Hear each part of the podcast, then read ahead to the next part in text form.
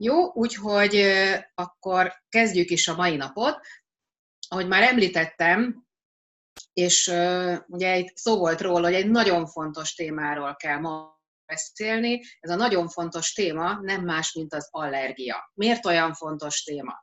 Amíg pár évvel ezelőtt még azt mondtuk, hogy az embereknek a 30%-át ér allergia, hát ez is egy hatalmas nagy szám. Jelen pillanatban azt mondják a szakértők, hogy az emberek 50%-át már érinti. Ez nem azt jelenti, hogy mindenki folyamatosan allergiás, de az, hogy néha és egy-egy tünet előjön egy-egy embernél, ez bizony az embereknek a felét már kőkeményen érinti. És ezt fogjuk ma megbeszélni, hogy miért szaporodik egyre jobban az allergiás emberek száma, mi van és lehet-e ezzel ellen bármit is tenni? Tudunk-e esetleg a megelőzésben gondolkodni, vagy tudunk-e mondjuk természetes módon táplálékokkal, természetes anyagokkal magunkon segíteni? Jó, először is mit jelent az, hogy allergia? Ugye a, a görögből ered, mint sok minden az orvostudományban. Ugye az ergia azt jelenti, hogy valamire reagálni, valamit, ugye valamire választ adni pontosan. Ugye az allergia pedig onnan származik, ez ismét egy görög szó, ami azt mondja, hogy allos ergein, ami azt jelenti, hogy másképp reagálni. És ez szó szerint így van, hogy valamire mi másképp reagálunk, mint ahogy reagálnunk kellene. Ugye először a 19. század elején kezdtek el az orvosok az allergiával egyáltalán foglalkozni, az orvosi szakirodalomban addig nem nagyon volt szó ilyesmiről.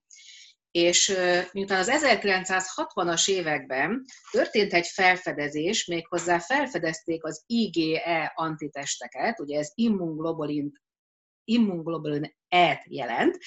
Tehát ez az immunglobulin ez nem más, mint egy ellenanyag, amivel védekezik a szervezetünk féle korokozóval, behatolóval szemben. És ekkor, amikor felfedezték az IgE-t, akkor jött egy olyan meghatározás az allergiára, amit a mai napig használtak, tehát azt mondják, vagy használnak, azt mondják, hogy olyan ártalmatlan anyagokra adott reakció, tehát hangsúlyoznám, ártalmatlan, amelyben az IgE játszik szerepet. És hogy aztán felfedezték, hogy az allergiánál, az asztmánál, az ekcémánál mindenhol ez a magas IgE szint megjelenik, és ugye elnevezték ezeket atópiás betegségek. Tudjátok azt, hogy valakinek van egy atópiás hajlama, az nem jelent más, mint van egy allergiára, allergiára való hajlama. Sőt, most már odáig is eljutottunk, hogyha például a szülők egyik vagy másik allergiás, akkor nagy gyereknek is, hogy már egy, eleve egy ilyen hajlammal fog születni, és ezek a számok is egyre magasabbak, egyre nagyobb ez az allergiás hajlamnak az esélye. Ugye az IgE-ről az előbb beszéltem, mit is kell tudni erről az IgE-ről, illetve hogy okoz ez allergiás reakciót. Ugye, ahogy mondtam már, ez egy ellenanyag, egy antitest, és ugye ennek két vége van. Az egyik végével kapcsolódik az úgy tehát amire az én szervezetem reagálni végével meg kapcsolódik az úgynevezett hízó sejtekhez. Ez nagyon fontos dolog, ez célszerű tudnotok. Ezek a hízó sejtek hol vannak, és mi történik ilyenkor? Ugye ezek a hízó sejtek nagy számban vannak a bőrünkben, aztán a hártyában, a légutakban, illetve a tápcsatornában. Tehát nem lesz véletlen, hogy ezeken a helyeken fognak ezek az allergiák megjelenni. És ugye azt kell tudni, hogy ezekben a hízó sejtekben különböző vegyületek vannak. A legfontosabb, amit ti is biztos, hogy ismertek és hallottatok már nagyon sokszor, az nem más, mint a hisztamin. Azt csinálja, hogy tágulnak az erek, kitágulnak a hajszelerek, és fokozottan áteresztővé válik az érnek a fala, és ezért ugye lesz egy fokozott vérellátás, illetve egy helyi duzzanat, kialakul egy vizenyő, ezt ödémának szokták hívni, kialakul csalánkiütés, ordugulás, orviszketés, vagy tüsszögés. Tehát erre ráismertetek, ezek az allergiának a klasszikus tünetei. Na most felmerülhet a kérdés, hogy ha ez az IgE ennyire nem jó nekünk, akkor tulajdonképpen miért termeli a szervezet meg, meg egyáltalán ennek valamikor is valami értelme. Mutatták, hogy, hogy az IgS szint az mindig emelkedett az allergiás problémáknál, de az is kiderült, hogy vannak olyan népcsoportok, természeti népek, ahol azok, az az IgS szint, amit ugye néhány embernél mérnek, vagy egy európai embernél mérnek, annak a százszorosát tartalmazza az ő vérük az IgE-ből, és még sincs atópiás problémájuk.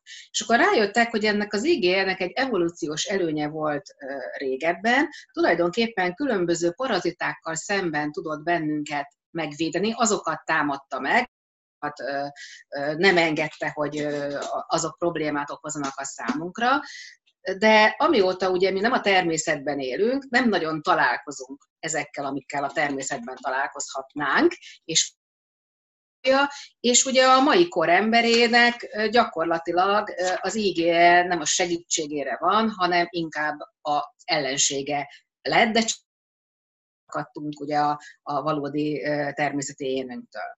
Na nézzük meg azt, hogy a klasszikus allergiás betegségek hogy is néznek ki, mivel szoktunk találkozni a leggyakrabban.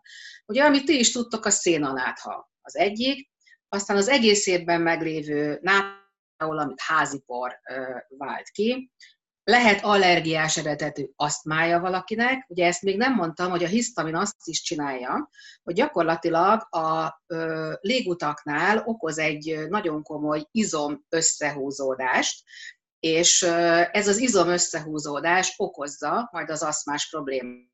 És ugye így lehet az, hogy lehet, hogy valaki egy táplálékra úgy reagál, hogy lesz egy asztmás rohama, tehát a kettőnek így van köze egymáshoz. Na, az atópiás ekcéma, gyakori probléma, és ugye aki itt van rendszeresen az előadásaimon, az tudja, hogy az atópiás ekcémáról én külön tartottam már előadást, tehát akit ez a téma érdekel, az ezt meg tudja, vissza tudja nézni ugye az előadás sorozatban. Aztán az allergiás eredetű csalánkiütés, amivel szerintem nagyon sokan találkoztatok már, van egy olyan verzió, amikor az arcot és a légutakat érint ezt úgy hívják, hogy angioödéma. Elég ijesztő szokott lenni, amikor felduzzad valakinek az arca, illetve hát ugye mondjuk nehezen kap levegőt, és, és valóban ettől elég rendesen meg is szoktak ijedni. Ami valóban életveszélyes, ez nem már csípésekre, gyógyszerekre vagy élelmiszerekre reakció, amit úgy hívunk, hogy anaf Ilyenkor az történik, hogy olyan nagy mennyiségű hisztamin szabadul fel a szervezetben, hogy olyan mértékben tágítja le, ki az ereket, hogy nagyon-nagyon leviszi a vérnyomást, és ugye ilyenkor azonnali beavatkozásra van szükség, adrenalin injekciót kell ilyenkor beadni, ami szűkíti az ereket, a vérnyomás normalizálja, mert ebbe valóban bele is lehet uh, halni, tehát mindenféleképpen fontos. Tudjátok, hogy akinek ilyen problémája van, annál és bármikor, uh, bárhol ő viszi azonnal tudja benyomni magának, mondjuk aki a, például a rovarcsípésre allergiás. Remélem senkinek nem volt még ilyesmire szüksége, de mondom, ez egy nagyon-nagyon rémisztő, ijesztő dolog lehet de aki tud róla, annak van rá ugye megoldás. És ugye a másik, az esetek többségében ugye azonnal jelentkező étel, mert ugye egy ételallergia az vagy rögtön, vagy, vagy néhány órán belül jelentkezik, hogyha valaki mondjuk valamilyen ételre allergiás. Na, hát akkor ahogy mondtam már, ezeket akkor tudjuk, tudjuk, hogy, hogy mi van a háttérben, egy gyakorlatilag ugye milyen anatómiai dolgok zajlanak a háttérben, de továbbra is az érdekelne bennünket, hogy miért. Tehát miért van ennyi allergiás? Na most nagyon sokan sokáig azt gondolták, hogy azért egyre több az allergiás ember, mert egyre nagyobb a környezetszennyezés. Ebben van némi igazság, és valóban belejátszik ez is, hogy a levegő, a víz, a, a talaj, a sugárhatások és sok minden más ugye provokál olyan folyamatokat, ami nagyon komoly gyulladást tud okozni a mi szervezetünkben, és valóban ronthatja az allergiás problémákat.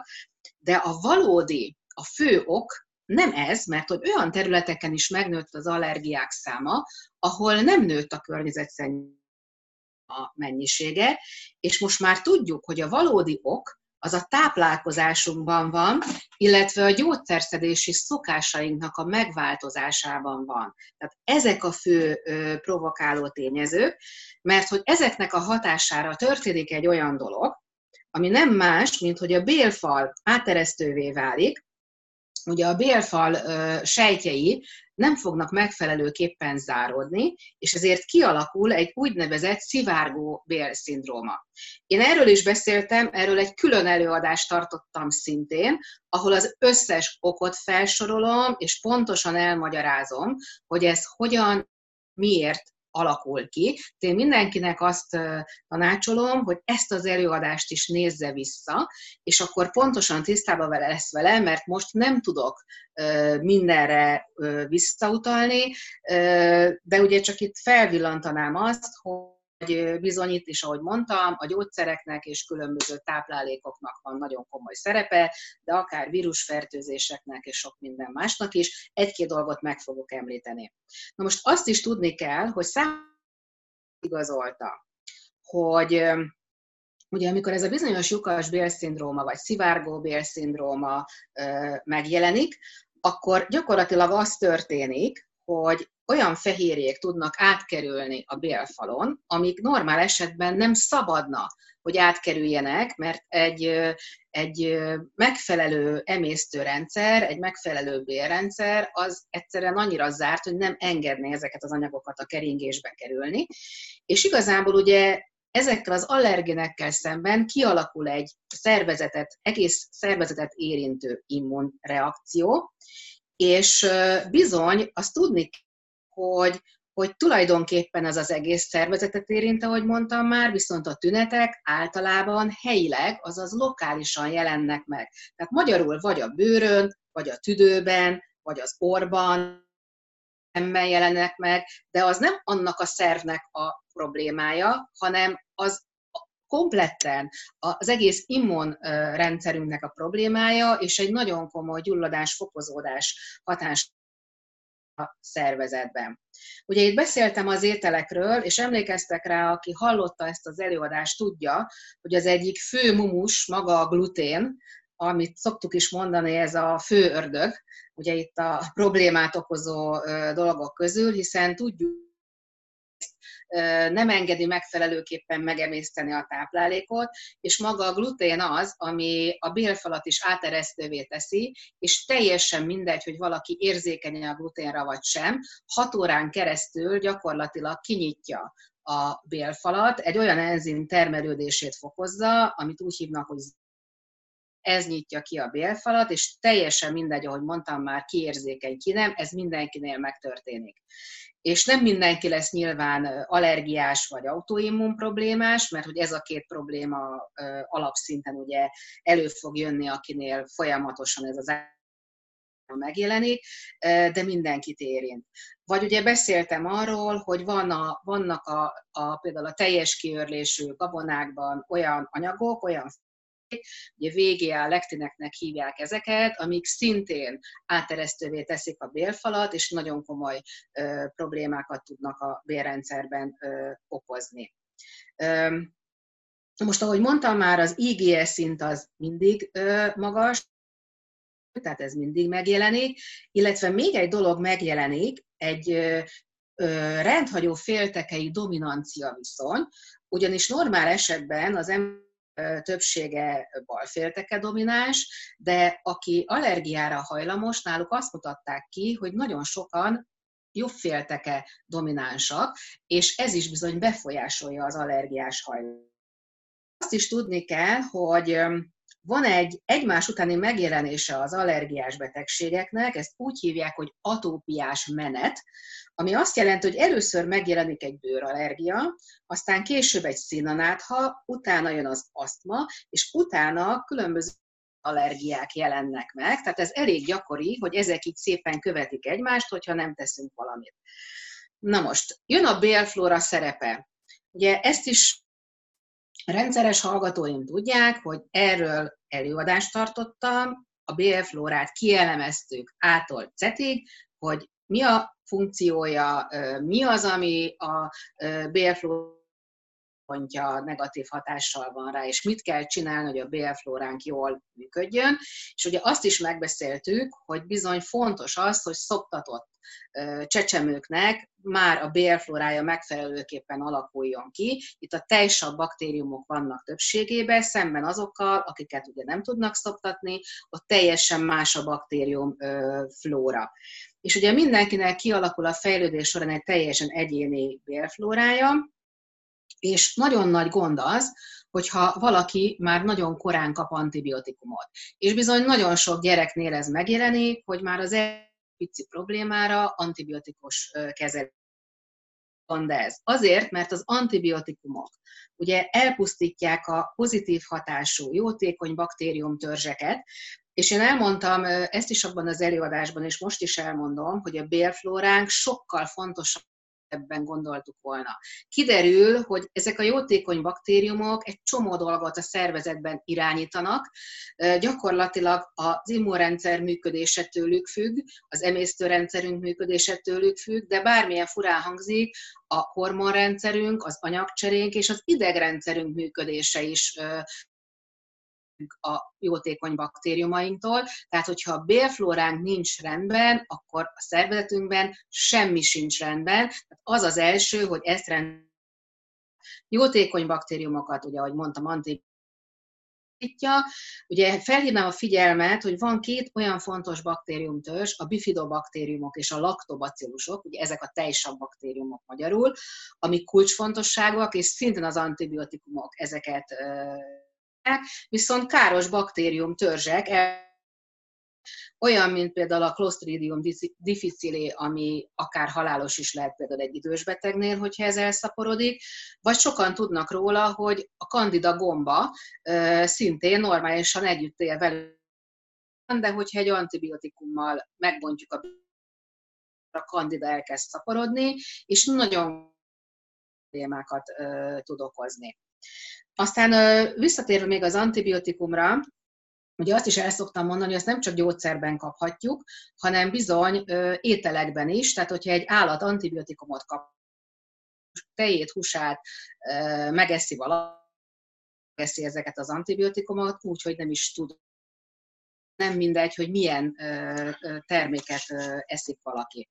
Azt is megfigyelték például, hogy olyan vizsgálatok voltak, ahol ugye állatkísérletekben patkányokkal például sok kenyeret etette lévő glutén szerepét, amit már mondtam, hogy nem tudott a bélflóra regenerálódni, nem tudott visszaállni, mert hogy ez a kombináció, hogy kapott antibiotikumot, utána ugye a kenyér, ez gátolta a normális bélflórának a, a kialakulását, és, és igazából nem, nem működött megfelelőképpen ez a dolog. Ugye itt a kandida szaporodásáról is beszéltem, tehát az antibiotikumok provokálják a kandida szaporodását, és a laktobacillus baktériumok, ugye meg tudják gátolni azt, hogy ezek a bizonyos kandidák, bizonyos kandida gombák szaporodjanak, illetve a tejsabb baktériumok még egy olyan dologban is fognak nekünk segíteni, hogy hogy aktív rövidláncú zsírsavakat fognak nekünk termelni. Ugye ehhez nyilván kell ennünk megfelelő zöld dolgokat, illetve megfelelő prébiotikus dolgokat, amik táplálják ezeket a jó témokat, és akkor az immunrendszerünk működését fogja ez segíteni, illetve gátolja a kandida gombának például a szaporodását. Jó. Ugye a laktobacillusok, bifidobaktériumok nagyon fontosak, ezt már többször említettem, és nagyon hogy ezekhez jussunk hozzá táplálék formájában, illetve nyilván ez nem mindig sikerül, tehát célszerű táplálékkiegészítő formájában hozzájutni. Tudni kell azt, hogy ezek a jótékony probiotikus baktériumok bizony ott voltak régen mindenki táplálékában, mert hogyha megfelelő tejsavas erjedéssel erjesztett élelmiszereket evett valaki, ugye ezeket fermentált élelmiszereket hívták, akkor megkapta ezeket a jótékony baktériumokat. És ugye volt megint egy hosszú távú vizsgálat a laktobacillus jótékony baktériummal, és azt mutatták ki, hogy ha ezt rendszeresen etették, akkor megváltozott a székletnek a minősége. Ha abba hagyták ennek az etetését, akkor újra visszaállt a székletnek a régi mi volt a régi minősége, és ugye ebből azt, azt a következtetést vonták le, hogy nekünk bizony a probiotikumokat napi rendszerességgel kell használnunk. A mai világban erre nagyon nagy szükség van. És ahogy mondtam, emberek ezeket évmilliókig ették táplálékban, de mi már ma nem ezeket a táplálékokat esszük. És ugye senkit ne tévesszem meg, hogy a reklámok mindig a tejtermékekkel reklámozik, reklámozzák a, a probiotikumokat, nem a tejtermékekkel kell nekünk bevinni, hanem ahogy mondtam, így a fermentált élelmiszerekkel kellene bevinni, mert sajnos a tejjel, tejtermékekkel is komoly problémák vannak, hogy mindjárt fogom mondani, hogy például a tejfehérjék az egyik legallergizálóbb fehérjékhez tartoznak, amit csak létezik, és gyerekeknél például az allergiák legfőbb oka maga a tejfehérje. Jó, és akkor kiukadtunk megint ide, hogy tulajdonképpen a vizsgálatok azt igazolták, hogy nem a környezet a legfőbb ok, hanem a bélflóra eltérése a legfőbb ok, hogy kialakulnak atópiás betegségek, és például atópiás, ekcémás gyerekeknél ugye kimutatták, hogy a bifidobaktériumok száma sokkal kevesebb volt, és megint csak ott tartunk, amit az előbb mondtam, hogy például a laktobacillus rhamnosusszal volt sok ilyen vizsgálat, ahol kimutatták, hogy csökkenti az atópiás ekcémát, illetve más atópiás problémáknak a kockázatát. És hogyha csecsemőkor előtt már kapja mondjuk egy anyuka, eszi a probiotikumot, meg utána is használja a probiotikumot, akkor gyakorlatilag egy nagyon nagy védő hatása van a gyerkőcre, illetve gyerek, gyerekeknél ezt is meg, megnézték, hogy még egy komoly védettséget ad a csecsemőkor után is, hogyha ez megtörténik. Azt is megnézték, hogy atópiás gyerekek székletét, ha megvizsgálták, az úgynevezett Escherichia kólinak a gyakorisága volt sokkal nagyobb, és ugye ez probléma, mert ez nem jó, viszont hogyha bifidobaktériumokat pótoltak, akkor csökkent az Escherichia kólinak a mennyisége. Tehát megint ott vagyunk, hogy ahogy mondtam már, hogy a születés előtt és után probiotikumot használ valaki, akkor 50%-kal csökkenthető a nagy kockázatú gyerekeknek a megbetegedési aránya. Ez egy hatalmas nagy dolog, hogy ez a vizsgálatokból kiderült és tudjuk, és az is kiderült, hogy a laktobacillus adása a tüneteket is enyhíti a már atópiás gyerekeknél.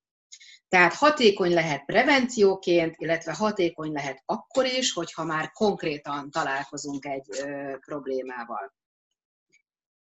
Oké. Okay. Aztán ö, nagyon fontos dolog az is, hogy hogyan reagálunk mi a különböző ételekre. És ez is kiderült, hogy bizony ahhoz egy jól működő bélflorának kell lennie, hogy kialakuljon az az úgynevezett orális tolerancia, ami azt jelenti, hogy mi nem reagálunk idegenként tápanyagokra, amire nem szabadna, hogy bereagáljunk, és az is kiderült, hogy az IgE-nek a képződését nagy mértékben gátolja az, hogy megfelelőképpen a bélflóránkat rendbe tartjuk, és megbeszéltük, hogy a magas IgE szint okozója ugye az atópiás ö, problémáknak.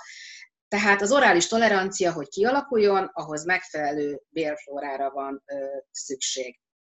Jó, és ugye ezt is kimutatták, hogy ha a bélflóra megfelelőképpen működik, akkor az úgynevezett T-sejtjeink is megfelelőképpen fognak működni. A T-sejtekről csak annyit, hogy a fehérvérsejteknek egy csoportjáról beszélünk, ahol vannak olyan T-sejtek, amik immunfunkciókat fognak elindítani, vannak olyan térsejtek, amik immunfunkciókat ö, fognak meggátolni, tehát vannak indító és vannak fékező sejtek. Illetve van egy harmadik csoport, az ölő sejtek, amik olyan dolgokat, vagy olyan sejteket tudnak megsemmisíteni, amit daganat támadott meg, vagy vírus.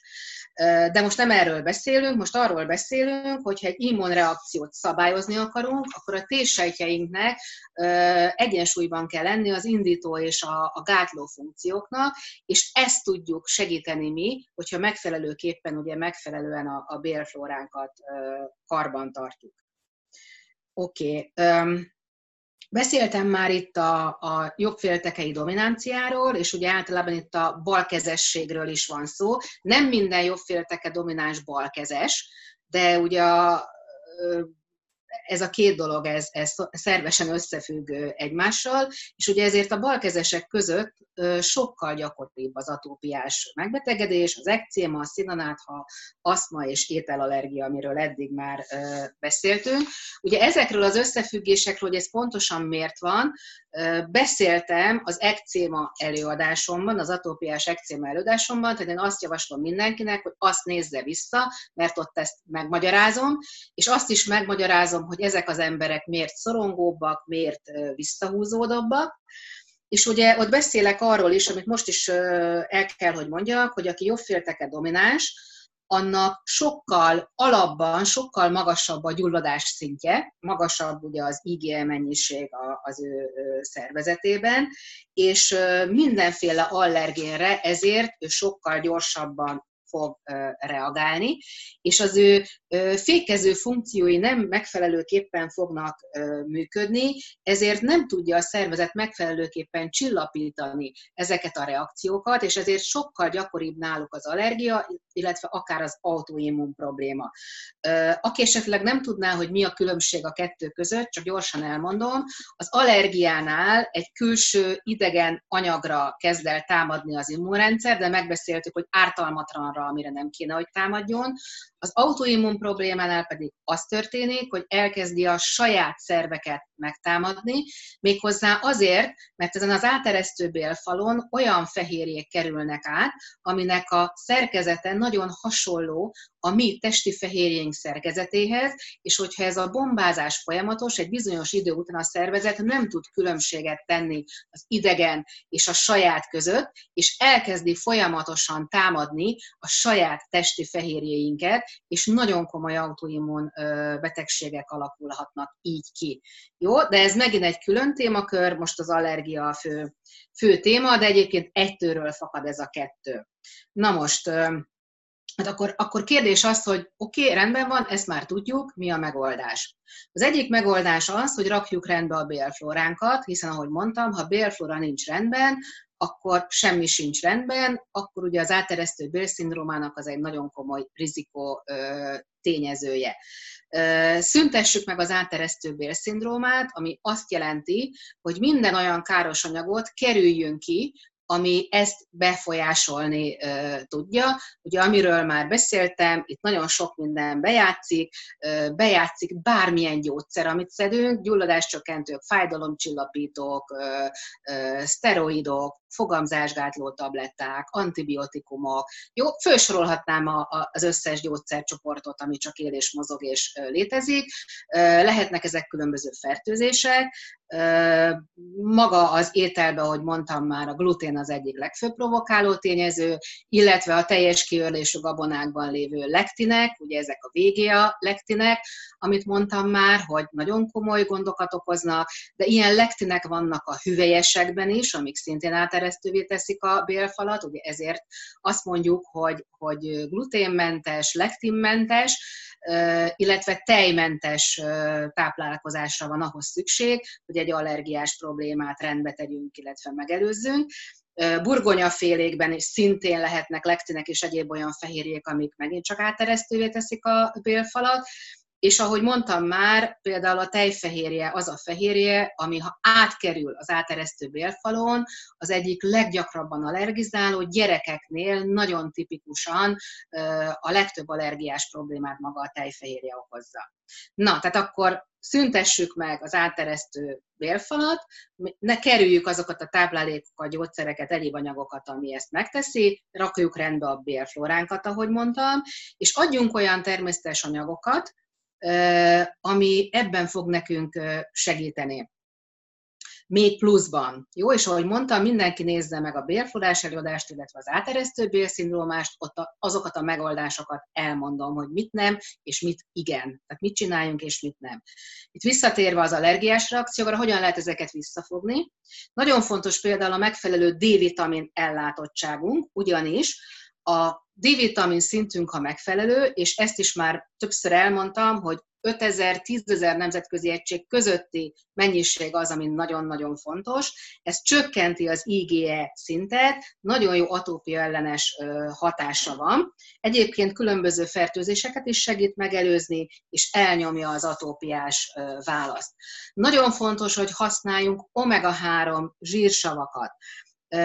Fontos vizsgálatok ugye kimutatták, beszéltem itt már a hisztaminról, de még egy anyagról kell beszélnem, amit úgy hívnak, hogy prostaglandin, vagy prostaglandinok, mert ez nem egyféle az, ez többféle. A prostaglandinok hormonszerű vegyületek, és nagyon fontos szerepük van a szervezet működése szempontjából. Ugye abban a sejtben, szövetben fejtik ki hatásokat, ahol ezek előállítódnak a szervezetben, és minden szervünkre hatással vannak. Na most tudni kell, hogy két fontos jótékony zsírsav van. Ugye ez eszenciális, azt jelenti, hogy létfontosságú, az egyik az omega-3, a másik az omega-6. Na most mind a kettőből képződnek ilyen prostaglandinok, csak ugye amíg az omega-6-ból sajnos potenciálisan a legkárosabb ilyen anyagok képződnek, termelődnek, addig az omega-3 zsírsavak lefékezik ezt az omega-6-nak ezt a nagyon káros hatását. Tehát itt az a lényeg, hogy egyensúlyban kell ennek a két zsírsavnak lennie. Ezért szoktuk mindig elmondani, hogy omega-6-ot nem szabad pluszba bevinni, véletlenül se szabad olyan készítményt választani, ami omega-6-ot tartalmaz, mert pont az omega-6 negatív hatásait ellensúlyozzuk az omega-3-mal. És omega-3-at viszont nagyon sokat kell bevinni. Ugye én a bélflánál is elmondtam, hogy a bélflóra egyik fő tápanyaga az omega-3, és segít abban, hogy a bélfal ne várjon például áteresztővé. Aztán fontosak a flavonoidok. Ugye ezek a flavonoidok egyrészt táplálják a jótékony bélbaktériumainkat, nagyon erős antioxidánsok védenek minket például a gyulladásokkal szemben, de az allergiás tünetek megelőzésében vagy visszafogásában is nagyon nagy szerepük van, és most fontos, hogy miért mondtam, miért beszéltem ezekről az anyagokról, ugyanis a hisztamin és a prostaglandinra gátló hatással vannak. Tehát megoldható ez természetes módon, mellékhatások nélkül, teljesen természetes anyagokkal is, és ugye mivel mondtam, hogy ezek felelősek az allergiás tünetek kialakulásáért, ugye ha ezeket gátoljuk, akkor gyakorlatilag nem alakulnak ki ezek a tünetek, illetve nagyon erős gyulladáscsökkentő, mert az allergiánál a gyulladásos reakció az mindig-mindig nagyon fokozott. Jó, Ugye itt beszélhetnék az édesgyökér flavonoidokról, beszélhetnék a lánysziumban lévő flavonoidokról. Egyébként a lánysziumról még csak annyit, hogy a T-sejtek, a T-fékező sejtek működését is segíti, tehát visszafog kóros reakciókat, allergiás vagy autoimmun reakciókat.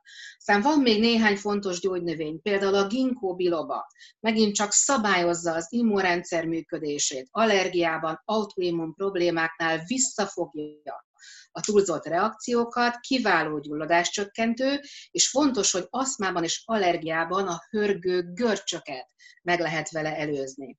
Aztán a rejsi gomba, ami megint csak allergiás tüneteket enyhít, hisztamin felszabadulás csökkent, gyulladás csökkentő.